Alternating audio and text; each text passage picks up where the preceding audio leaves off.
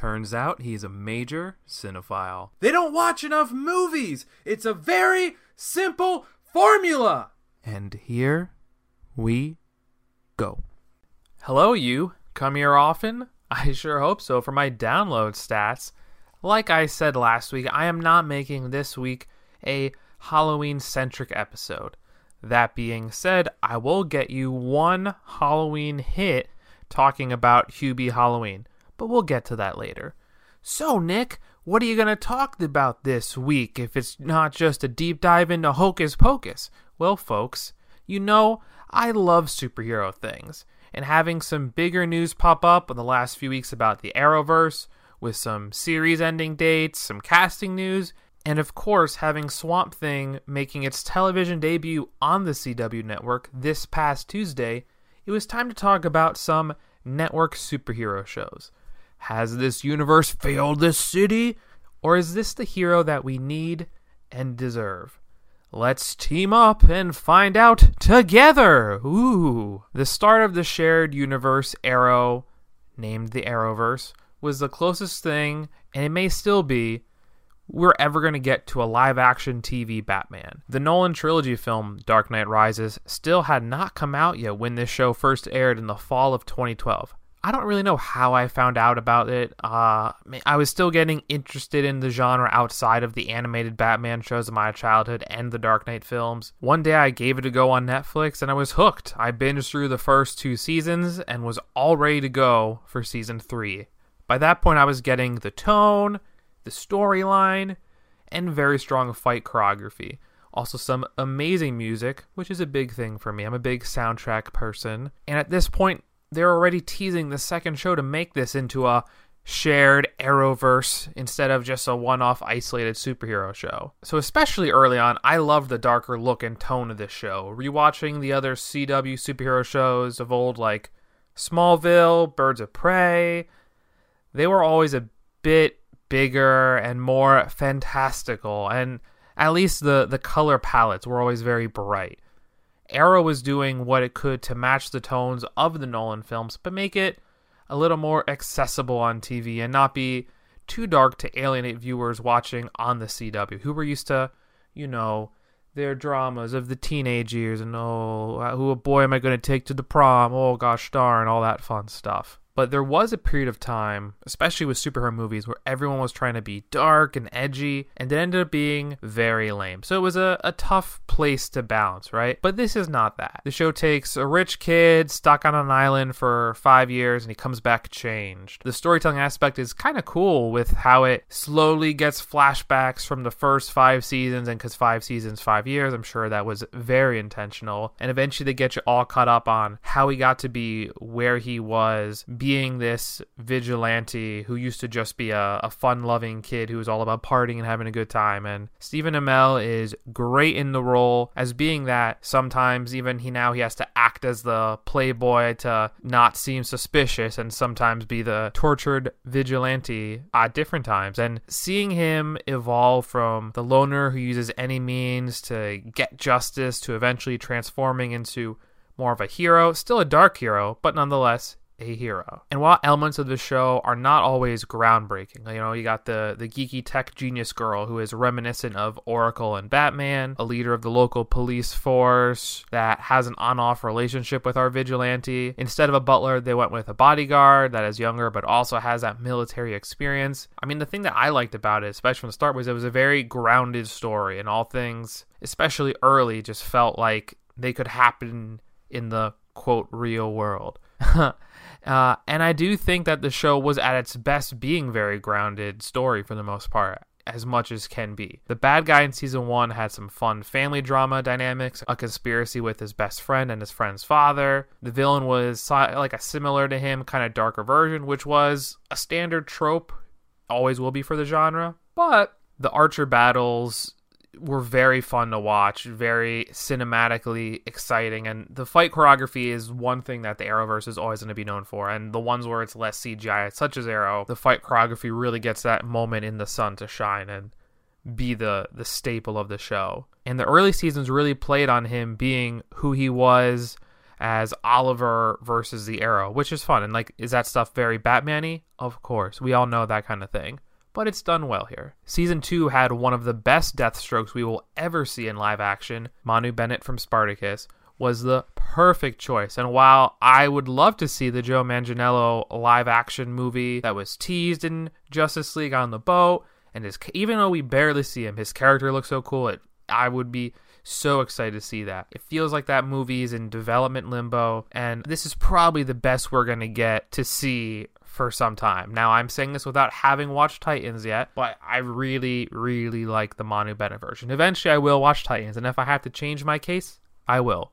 But for now, I'm going to stick to my, I feel, pretty confident opinion. The villains from there went a bit mystical to similar dark versions of Arrow that had a beef with him for one reason or another. Neil McDonough was amazing in this and has been in a few CW shows, having bounced around a lot with particularly Legends of Tomorrow. And let's not forget, they almost had Liam Neeson reprise his role as Ra's al Ghul, who would have ever even imagined Qui-Gon Jinn, the guy from Taken, was almost on the CW. I mean, it was still good what they did, but that would have been over-the-top perfection. This is a great show and series, so if there's only one you're going to dive into, it should be this one. Heck, I got my mom into it, and unlike me, she's not 24/7 superhero media. It has to be at least somewhat engaging. And if you're looking for a couple show to get into, there's a bit of romance with your action. Some people like to sprinkle that in with a little bit. I like that too, right? You gotta have a little love with your fight choreography and all that fun stuff. I'm doing some karate air chops as I say these words with fight choreography. And I will say that does eventually become a little more focused on other shows in the Arrowverse. The romance sometimes, honestly, takes center stage over some of the action and fight choreography as a whole progression there. Now, some warnings. Sometimes for me, the love stuff does get in the way a little bit. Sometimes it feels like there are too many dark arrows and they all feel a little bit similar. I mean, back to the romance point. Especially this show, there's a point when the romance feels like it takes a way too of a center stage, especially for this show. But as a completionist of storylines and having them wrap up, I was also not a huge fan of some of the bigger properties and characters being unceremoniously killed off and written out to match with the stances and give the DCEU film storylines almost exclusive rights to certain characters and properties. Nowadays, this would not be an issue with the entire company's storyline plan going with the multiverse, where everything from 60s Batman to 2019 Swamp Thing is all connected in some crazy way. But having Deathstroke, who was a huge part of the show early on, and Deadshot were both great recurring characters until one of them was killed off and one was barely featured after the first few seasons. They also had to go and kill off their entire version of the Suicide Squad and Amanda Waller, which were great aspects, and they had to go it's a different company but the same storyline kind of thing, which was way, way worse. And they had to do that because Suicide Squad films are coming out. That was the MO, seemingly. And lastly, while this was made as an isolated show at first, the one thing for the Arrowverse that's not an issue for me, but it could be for someone who wants to just dip their toe in and have one superhero show and not have to worry about everything else, the more casual viewers. There comes a point where you need to watch at least 2 shows, if not 4 to 5 shows, to get caught up on the full story with the crossover episodes, sometimes spanning a couple shows. Sometimes you have to watch 5 episodes and 5 different shows, and matching them up like that when you're not watching it live, that's tough. It is what it is, but it's tough. I like it, but it throws you for a loop, and it makes binging straight through watching these shows a chronological impossibility, unless you do it like they did the shows live. Also, last point, the last season was a little bit weird, focusing on fixing the multiverse and also having a lot of flash forward things as a soft reboot / sequel to a new series that isn't even really been discussed yet, and there's no news on it yet. It's a tough way to end it, but overall it was a good, enjoyable ride. It may not be a true Batman specific show such as Gotham, but it has a tone of a real gritty superhero show for a time, which was really nice. And they do take a lot of those Batman villains and put them into the show, which adds to that comparison a little bit. Also, last point, Paul Blackthorne, John Barrowman were both amazing casting point. Big fan of them both. So The Flash probably sounds like the biggest property, especially at the time, to be allowed as a standalone CW show. The Arrow characters, who are named excluding Deathstroke and Ra's al Ghul, were mostly unknown to the average viewer who was not too deep into diving into the DC Comics world, but everyone knows who The Flash is. And having him appear in that episode of Arrow and hearing that new musical theme, I was optimistic. The show focuses way more on animation special effects, which at times it looks nice, but this is where the Arrowverse sometimes can be at its weakest. The special effects are a little fakey and weird for the uninitiated. King Shark, the speedster fights, they're all just a hair wonky. And now look, you can't expect movie budgets for these, but they do the best they can. And you do get used to it eventually. But this is why Arrow is a bit stronger at times, because it's less reliant on these aspects. Having been the second show to be a part of this, it's great how the composer, Blake Neely, could make these fun, unique themes that really fit each show. Arrow feels modern, dark, brooding. The Flash feels hopeful and brassy. Legends of Tomorrow feels like a fun, swashbuckling adventure with occasional time period accent notes. But to The Flash, they've always crushed the casting in these shows with their lead. So Grant Gustin, other castings were quite good too, with Tom Cavanagh being amazing in the first season. Jesse L. Martin has amazing chemistry with Grant in the first season, as well as his surrogate father. Also having Draco Malfoy as Tom Felton, as well as the Prison Break reunion that I always wanted but never expected, with Wentworth Miller and Dominic Purcell as two criminals. I mean, phenomenal. So I have a love-hate relationship with the show, though. I know that Arrow was not always consistent, but I was always very excited to watch it, right up until that final season, not always including it. Let's look at the pros first. The casting is great for a ton of supporting and recurring characters, and a fair amount of these characters make that jump to the spin-off time travel show that I cannot wait to talk about with Legends of Tomorrow. In the beginning, the show was great in tandem with Arrow. One show was more hopeful, lighter, but there was still conflict and drama, especially with the relationship of Barry and his dad, who was wrongly put in jail, and then seeing that in contrast to Arrow as a darker style of justice and tone overall. There were some jokes in both, but nothing was too overbearing. And this show analyzed the paternal relationships overall, but especially Barry having his real dad, his adopted dad, and his surrogate father, who, spoiler alert, turns out to not be who he says he is. But this show is 6 years old, so spoiler warning feels a little superfluous. The crime scene stuff was also pretty cool. It was a fun duality of being a little bit of a detective story, but also being able to do it in the light, unlike on Arrow or with what Batman does. So now the not so strong. After the initial conflict, the show takes a weird turn. Some of the conflicts become a bit more run-of-the-mill relationship drama, dating, or deep-seated relationship conflicts. It just feels a bit shoehorned to make it a more young adult friendly show. Sometimes the plot, in my mind, it suffers for it. While not my favorite, if the show overall was better, this would have not been the end of the world. It also does not help that the first three seasons are back-to-back-to-back speedster villains. And while eventually they went away from those villains, the different ones never really made a memorable or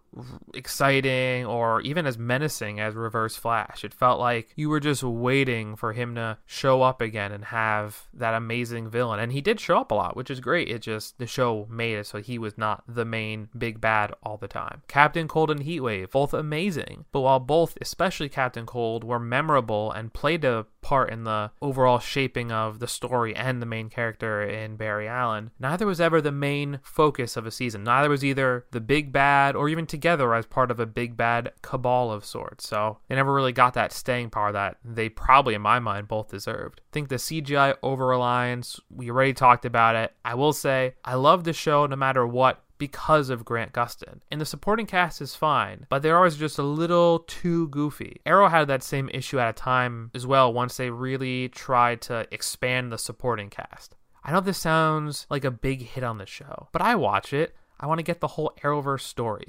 And because I really want to see how this Flash's story will end, how it will conclude, and with Arrow concluded and Supergirl is going to finish up soon, this will be the banner of the Arrowverse for now, and that has to have some respect, especially being as long as it has been.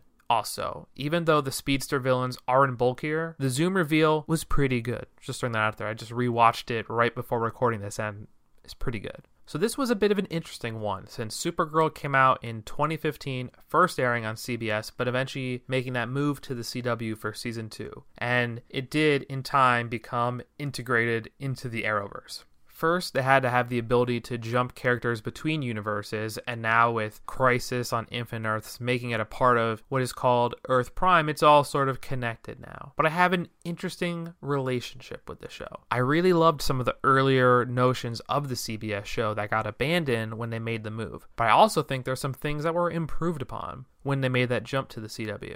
I will say, the one thing is the music is less exciting for this show as well. I don't get a unique tone necessarily as well as with the other three I discussed already. It's similar to The Flash, but less hopeful and a little more generic. So the great things in season 1 that we sadly lost after they made that jump was Cat Grant and Maxwell Lord. Maxwell Lord will seemingly be the big bad in Wonder Woman 1984, played by GOT alum Pedro Pascal, but before that he was played by Peter Facinelli. He was super charismatic in the role, he had bad intentions, but as only this show, and maybe The Flash can do, he was eventually redeemed. It was nice having a villain that was able to be a human and physically weaker and seemingly in most aspects, but his intellectual ability to play the system and use his money to get his way. The chemistry he had with the rest of the cast was something truly special, and it served as the show's Lex Luthor. And it was fine that we didn't know who this character was, as most average superhero viewers would say. Then Cat Grant, played by Calista Flockhart, the founder of Catco Worldwide Media, the Daily Planet in this version of the world, and she plays the role spectacularly. Gone are the days of J. Jonah Jameson yelling about getting me a picture of the Spider-Mans. Instead, it's a serious, professional businesswoman. She can be bossy and all that to Kara. And when she's working there, it seems like she's just your run-of-the-mill tough boss. But there's a real heart under all that, and she almost serves as a paternal role at times. She does show up a few times after season 1, but it's just not the same. So when the show made the move to the CW, they expanded the group of supporting cast members. Some have come and gone since. Jeremy Jordan from many Broadway shows was a highlight who left after a few seasons. Katie McGrath was a nice touch added on later for Lena Luthor. Initially, it felt like this was going to be the replacement for Maxwell Lord, and this was the now Lex Luthor that we were going to focus on, and it had that female hero villain battling out, but that same thing of not having those superpowers and being intellect versus superhuman abilities. But when they added John Cryer as Lex Luthor and getting the whole family involved, it was a delight. Also, the David Harwood reveal in season 1 of being Martian Manhunter was a pretty exciting reveal that I can't imagine a lot of people saw coming.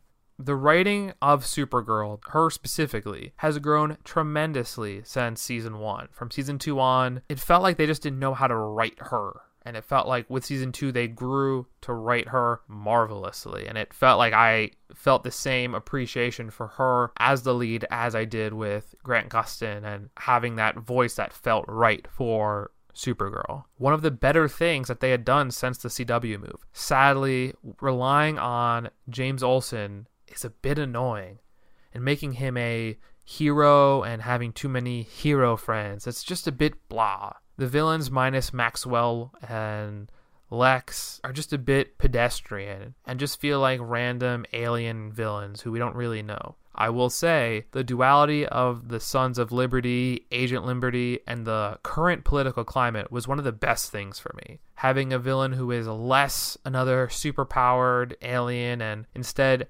feeding on public perception and fear-mongering, it's a real battle and challenge for Supergirl, and it makes her have to fight to be the symbol of hope. Also, Manchester Black's in this show, and even though he seems like a good guy at first, I do think he's quite good, and he also makes his real run to power in this season as well. I cannot believe how I got back into the show in season 4, and I was, like I said with Arrow, just every week I wanted to know what was going to happen next and how they were going to fix this. And this season had the Lex Luthor reveal and his portrayal were both just high points of this stellar season. It's not my favorite show, and it's a bit up and down, but hopefully with season 6 being the end. They're going to find a way to tie the story up nice, put a bow on it, feature a ton of John Cryer, who may be one of the best portrayals of the character of all time, and Melissa Benoist, who has been a great actor in the lead role, did say she will reportedly appear in this role after the show ends on other parts of the Arrowverse. I was curious if this ending was a bit reactionary to the Batwoman recasting and the built-up character bond between those two. It felt like that could be the new power of popularity in the Arrowverse, but only time will tell with what new crossovers arise. So speaking of crossovers,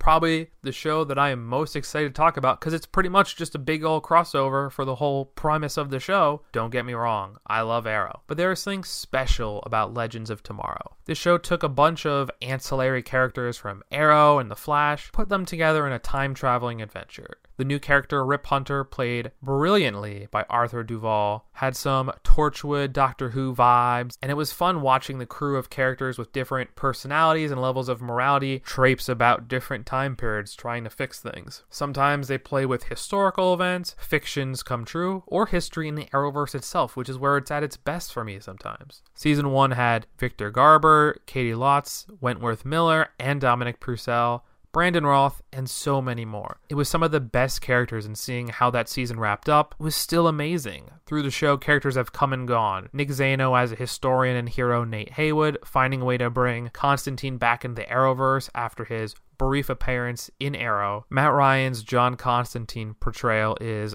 super good, super strong, and even though his main show will never be brought back, well, most likely never, it's nice seeing his story exist and have legs, especially having Astra, the girl he's been trying to save as his main call to action, be a part of this show. The episodes really focus on a bunch of different characters, and it mixes up the groups as needed to see how different characters play on each other and trying to solve a problem. And they really do flush out these characters overall, not just one person feels like the one that they're focusing on. It always changes who they're focusing. Now, the big bads for the show are not always the best. Vandal Savage was not the best villain portrayal, but the season was a ton of fun and still had that balance of dark and adventure. Honestly, it might have had more of the dark balance, which was quite nice. Season 2 has to be the best, bringing together an amazing group of villains of the past in Reverse Flash, Malcolm Merlyn, and Damian Dark, as well as eventually Captain Cold. Not having CGI baddies is the show at its best. And we do get a few instances of Neil McDonough's portrayal of Damian Dark here, which is nice. The villains in 3 to 5, they're okay. Sometimes the individual episode villains, though, sometimes recurring, are just as exciting to carry the load that the big bad may not always be having, being not necessarily amazing. The show really is at its peak when it's just time-traveling fun. Even though some characters die, some leave the group, they're always just filling their ranks with new, exciting characters. And Season 2 having the Just Society of America as a historical note to the DC lore, mwah, beautiful touch. Having the leadership passed on to Katie Lotz as Sarah Lance was a great choice, and having Heatwave still be a part of it even after Captain Cold's demise keeps the Prison Break fan in me very happy. And they've done some really fun things with his character and his growth. I'd say his character feels like it's grown the most. Now, some of the bad things. This show has two characters I cannot stand. Gary Green and Mona Wu are two characters that feel super out of place and just a little too much comedic relief, and it's just taken over sometimes. And look, the Marvel Universe has a ton of joke stuff, but it fits fine. And even this show and other Arrowverse have the joke balance figured out. But when they threw these two characters into the main group, it lost it for me a little bit. This show has a ton of jokes, but the tone in season 1 and 2 had that balance. Now it feels like the jokes and weirdness are the focal point, and they're at the forefront of the show as opposed to the adventure. And trust me, I like weird, but weird and goofy combined should not be 90% of your tone. There have been some good things, though, during this later time. Don't get me wrong. I love the magical aspects. They found to bring back Matt Ryan and make him a staple of the show. I just want a little darkness and emotion thrown into the show from time to time. And since it's a show with a lot of characters are leaving from the original group, it makes me nervous if we'll eventually run out of the core fun group that works so well together. Even Nate Haywood, who was an amazing choice from season 2 to have a historian historian who wants to take a part in history, I will miss the relationships he built with the main group who are all leaving. But easily, this is the most fun and watchable show on the list for me. So one of the later shows that was isolated from the rest of the Arrowverse until Crisis on Infinite Earths. Black Lightning is one of the most fun and unique shows that I feel some similarities to Stargirl, which we'll discuss later. One of the staples of this series is how important family is, and we get hints of that throughout the other four shows listed above, but none is as central to the plot as Black Lightning. It is also one of the shows that has an older hero, and having a family of soups, blame me for watching The Boys for that lingo. Having our first black lead, and Cress Williams does an amazing job in the role. I would say no show has done a better job of casting everyone in this show, major and minor characters alike. And I love seeing James Raymar from Dexter and Django Unchained, seeing a principal of a charter school who is trying to help the kids in the community until he's drawn out of retirement to fight the gang life that's growing in his city and his old nemesis. Like Arrow before it, the show does not rely too heavily on CGI, and it's better for it. But all the lightning effects look pretty good.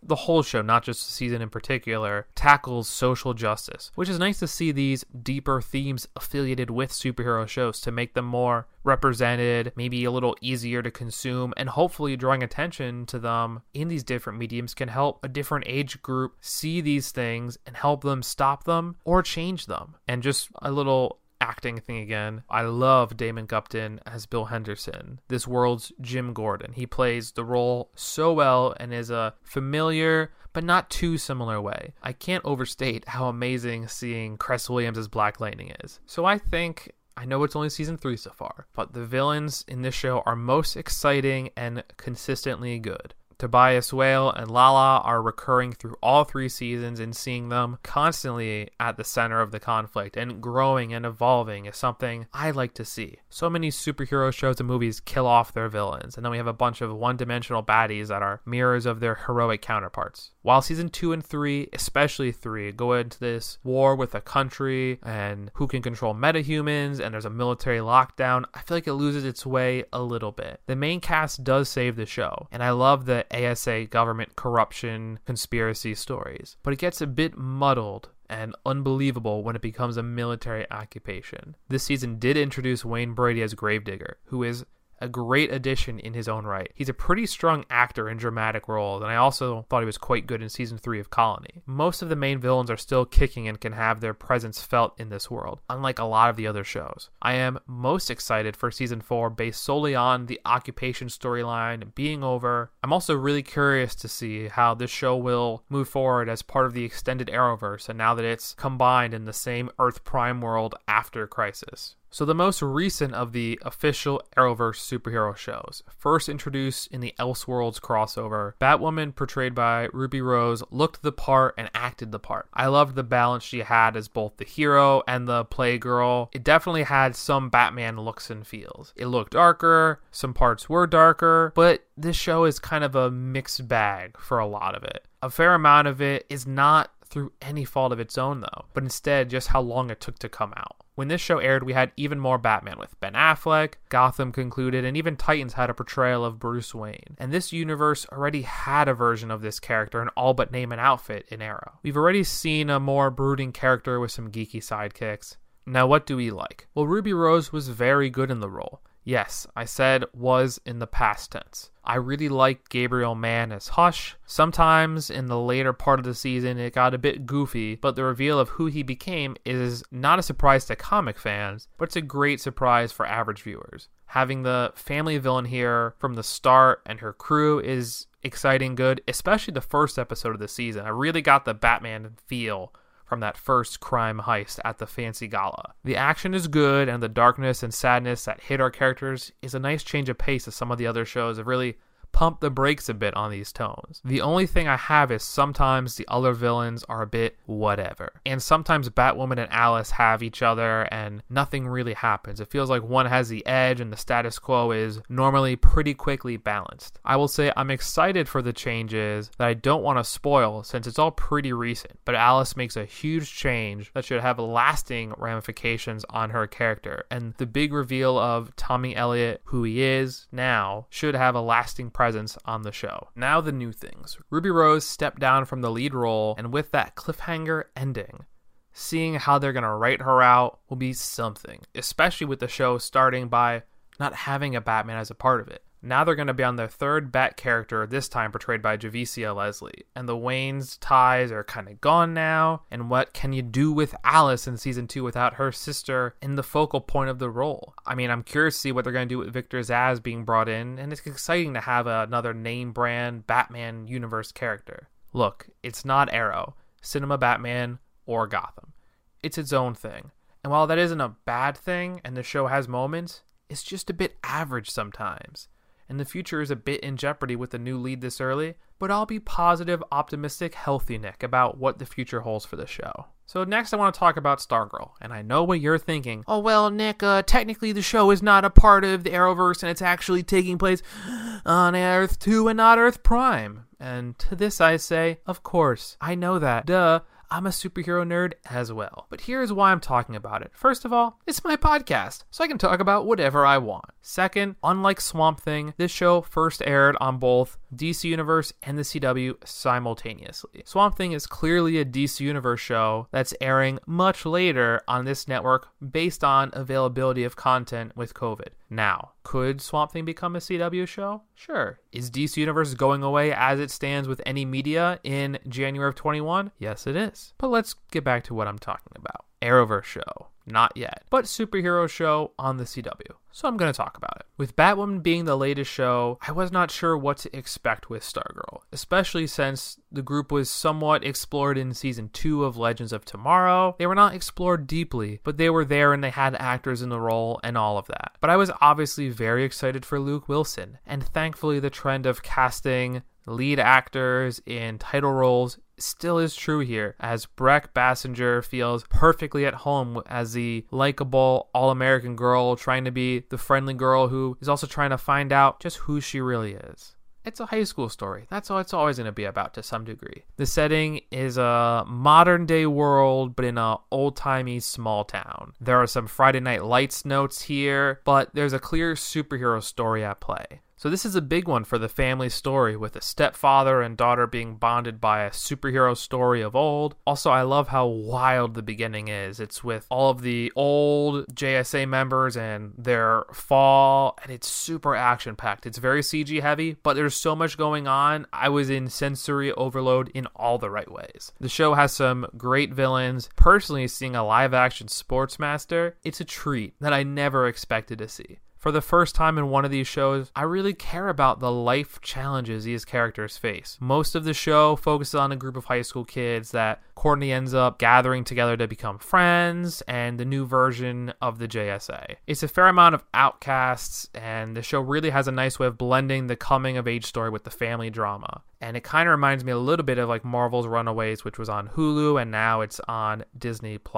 I also like how they find a way to make some of its more ridiculous villains not seem so silly. I mean, there are a bunch of community members and adults who want to make this community this way that they perceive it should be. And the action and fight scenes are great, as we'd expect at this point from a CW superhero show. But the one thing that this show does so well is even after only one season, the characters are all very well developed and everyone feels unique. Even though the show and setting are not dark, it has its moments of darkness. Even more than Supergirl and Flash, the hope, though, is still there. The optimism in the show feels a bit more genuine, maybe. Maybe it's just that the Flash and Supergirl have had more uneven stories in their later seasons for the Flash and a fair amount for Supergirl as a whole. But if there's one show, especially a new show, that I highly recommend and I can't talk enough praise on this show, it's Stargirl. It really surprised me with the heart and fun setting and the emotional resonance we all need sometimes.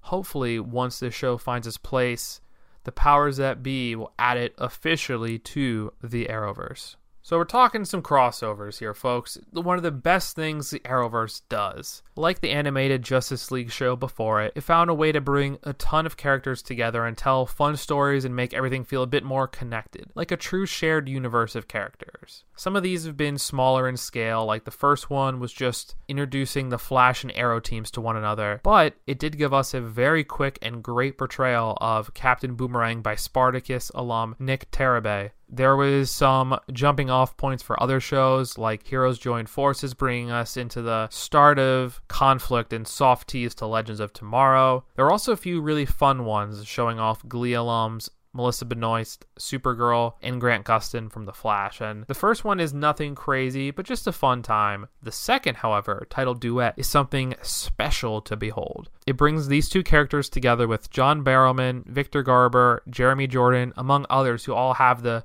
singing chops to make this a really nice, fun, heartfelt, and unique musical crossover. But these were small in comparison to the big four: Invasion, Crisis on Earth X, Elseworlds, and most recently, Crisis on Infinite Earths. So Invasion kicked off, and while there was nothing inherently wrong with it at the time, looking back at what has come after, it's never great to have any of these CW shows be overly reliant on CG. I know you're hearing that a lot, but it's fact. And the villain in these is just a bunch of CGI baddies. Not the best, but it brought the three shows together, plus the character of Supergirl, to have a fun time that highlighted the characters the best they could. The Supergirl show did not get the full love of the others, but it was a fun time. And there was a Supergirl episode that kind of predicated this and brought her into the Invasion storyline. The best, however, in this grouping of episodes was the Arrow episode, also the show's 100th episode, that found a lot of great ways to bring back characters from the past.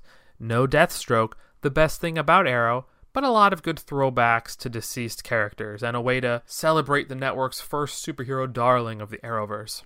The next big crossover, Crisis on Earth-X, is not only a fun setup of Nazi doppelgangers on a parallel universe, but having characters have to fight each other and making a fair amount of characters have to muscle their acting chops to be two versions of the same character. It can really be appreciated for what it is. There is so much good here. They find a way to fully incorporate Supergirl, the entire show as well. They have a live-action version of The Ray, who had a spin-off animated show similar to what they did with Vixen, a new version of Wentworth Miller's Captain Cold, having a superhero wedding Crash and making Kara a focal point of the conflict, the narrative, and just the almost goal of the villains was to get her. I just think the whole setup was so amazing, and having more of our OG Reverse Flash being embedded in the Reich. We always like to see where he ends up and what new hell he's causing on this superhero world and worlds. Lastly, one of the sadder parts of this specific special was the death of Martin Stein, having ramifications that would impact the series down the road in a crossover that never really happened until now. And what an emotional hit it was. Also, we got Colin Donnell back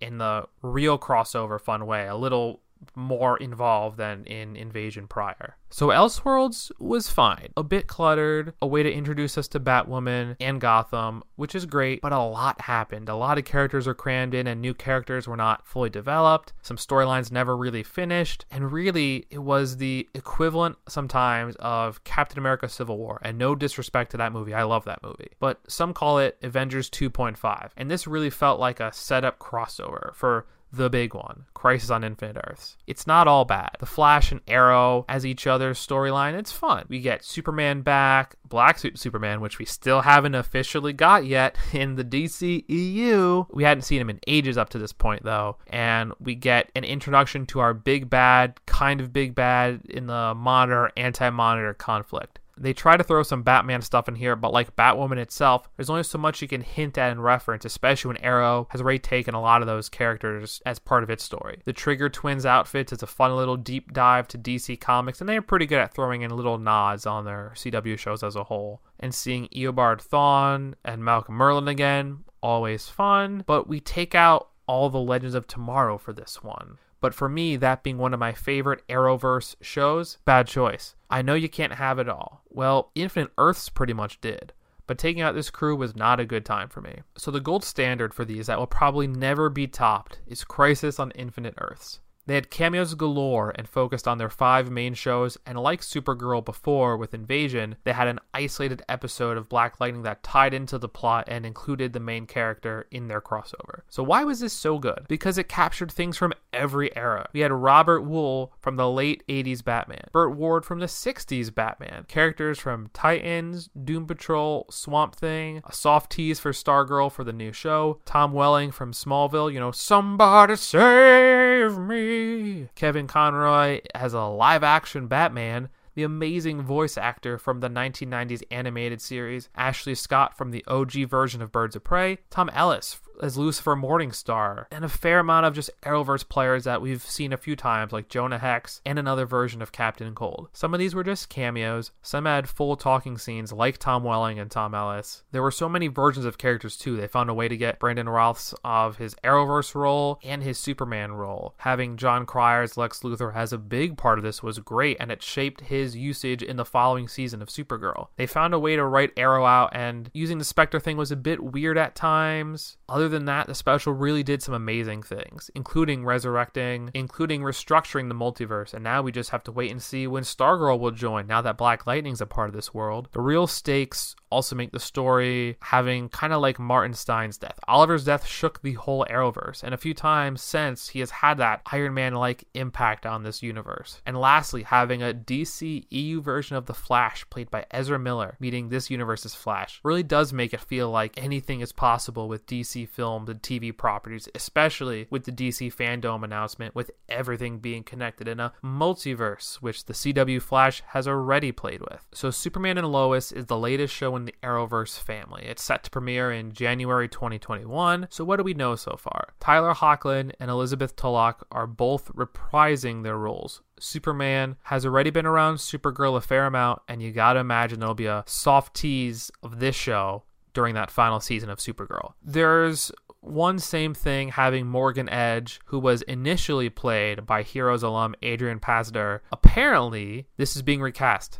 Hate that, but it's what it is. This will be a family story with the characters in Smallville, you know, somebody save me, not that Smallville. But this will be another family of Supes story with a villain tempting Superman to come out of retirement. Not sure what this is going to look like, but I'm curious. As with all the new CW superhero shows, I just don't feel like I'm dying for this story, but I'll at least give it a go. I'll take a peek and hope for the best. So what's the future hold for the Arrowverse? What's going on now? What do we have to look forward to here? Well, besides the new Superman show, Superman and Lois, which we just talked about, The Flash will be kicking off with Season 7, and it will somehow incorporate those story beats from Season 6 that was ended a bit abruptly to fill in that cliffhanger with our big bad portrayed by Heroes alum Senthil Ramamarty. Seeing Grant Gustin news confirms at least plans for 2 more seasons with his contract negotiations, keeping the show as the main staple of the Arrowverse. Supergirl will be wrapping up its 6th and final season. Seemingly this has been known, as the cast does not seem too disheartened by the news, and the show will have a complete full ending, which is always important. Many are predicting Kara and Mon-El, portrayed by real-life husband Chris Wood, will go off to the future and send them off with the Legion, but that will keep them available for other Arrowverse projects. One of my favorite returning shows, Legends of Tomorrow, will be back for a 6th season that will hopefully quickly tackle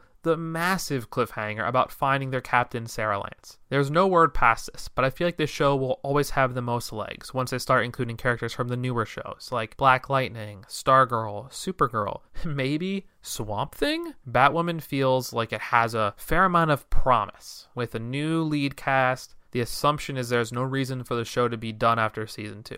I am hoping that season 2 of Stargirl will be the continuation of many seasons, and hopefully this show can be a part of the crossovers of the future, even though it has already been stated that this season's crossover will be much smaller in scale and will be fairly between Superman and Lois and Batwoman, but feature characters from the other shows, because of course. There has been no word on the Green Arrow and Canary spin-off sequel, but with all the teasing they did during the last season of Arrow, you'd be surprised, it would be a shame to not see something come of it. So there's some legacy shows I want to briefly discuss. Swamp Thing and Constantine are 2 shows that have some ties to the CW. Everything is connected after Crisis, but having John Constantine on Arrow and be a major staple of Legends of Tomorrow, Swamp Thing will now be airing on the CW, people are hoping it will receive a surprise renewal of some capacity on this network, even if special effects aren't going to be as strong. I don't think it's likely, but I'd be down for it. It's a great show now for something a bit spookier, so it's great for Halloween watching. Actually, both these shows are, since Constantine can be very dark at times. I say it a lot, especially this episode. Matt Ryan is a blessing to the genre, network, and this role. I love Keanu Reeves as an actor, but Matt Ryan crushed this role and is the quintessential John Constantine, and nobody will ever change my mind on that. I know we've talked about both these shows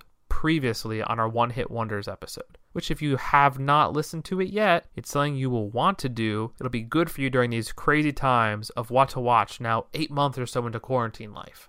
I want to mention them since they are both available to watch in some capacity on this network. But I also want to say I will not be including either of these shows on my definitive rankings list. It does not feel right since they were not made by the CW. But if I did, there'd be some big changes to this list. That's for sure. But let's get to this list. It's been a long time since we've done a list. But this is me ranking our top CW superhero shows. And since I worded it like that, yes, I can and am going to include Stargirl, obviously. You might have guessed, coming in at number 7 is Batwoman. I like the Dark show. I like Ruby Rose in the portrayal. I like it overall, but it's clearly the weakest of it, and there's no comparison to the rest of the shows. For now, it's still early. Hope it gets better. Coming at number 6 is Supergirl, and it may not be a surprise. It's the most inconsistent for me. I love the Agent Liberty season. I like a lot of aspects in season 1, but I can never get that consistent feel for it. It's tough. I want to like Supergirl more. I just can't. Sorry. Number 5. This is probably the most controversial of the list. I'm putting The Flash at number 5. What? Nick, that's the staple of the Arrowverse other than Arrow. I know it is, but same issue with Supergirl. I love Grant Gustin. I love season 1. There's some elements in the other seasons that are good, but it's just too inconsistent and it's too goofy sometimes. I don't know why it has to be so goofy. It makes no sense to me, but it's a good show. Most of these shows on this list are good. Batwoman, the jury's not yet out yet, but I would think the other shows all have some merit that you can hang your hat on and watch. Number 4, Black Lightning. Look, it's a great show. I love Black Lightning. I love the music they have.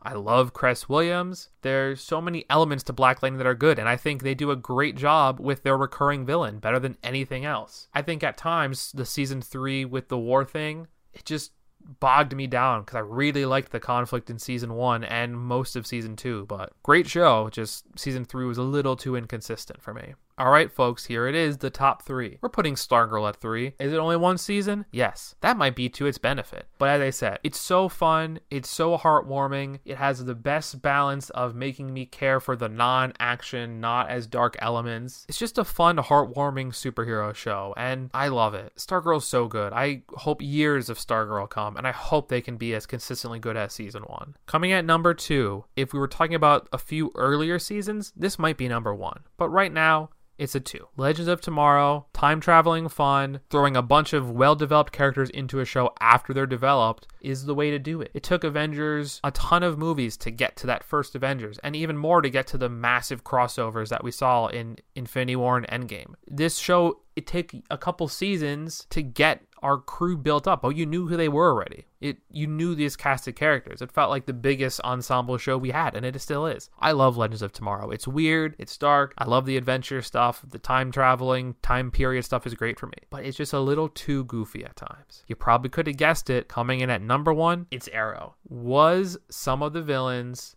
just a little too similar? Yes. That being said, dark, depressing Nick here, I'm always going to pick the dark and depressing show. Did the romance come in a little bit to take away from that? Yes. The relationship drama, a little blah sometimes. But I loved the action. I loved the darkness. It was TV Batman at a time when we never were going to get it. I have yet to fully do a rewatch of Arrow since the show had ended. I'm going to do it one day. Haven't done it yet. But if you're going to pick the best of this, they really did do the best when they first started. Just my opinion. Well, folks, we are making history. Our 10th episode in the books. Check that Buzzsprout achievement. Next week, we'll be getting back into the holiday mood, but taking a journey back to Camp Crystal Lake, ooh, and taking on the entire Friday the 13th franchise. Frightening, I know. But I'll leave you with a little festive treat, a little festive fun. I did tell you guys I would watch Hubie Halloween last week, and I did the day it came out on Netflix. Is it good? Not even. I love Steve Buscemi, and there's a ton of fun celebrities. Adam Sandler is his fun, dumb, lovable self in this. I love what they do with the thermos being like a Swiss Army knife. It's a dumb movie, no question about it. But it's festive fun. You will never need to watch this movie more than once.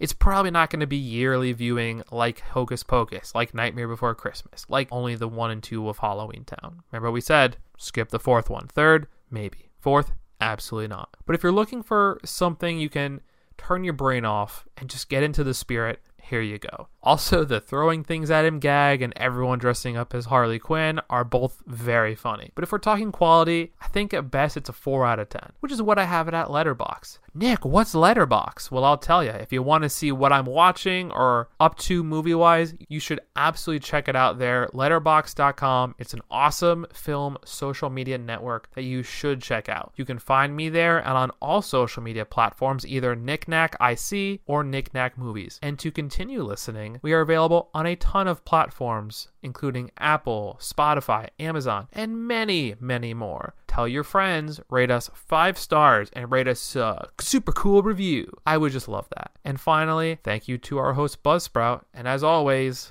until next time, cinephiles. Are you not entertained? I think this is going to be the beginning of a beautiful friendship. I don't like goodbyes. Let's just call this, see you later, alligator.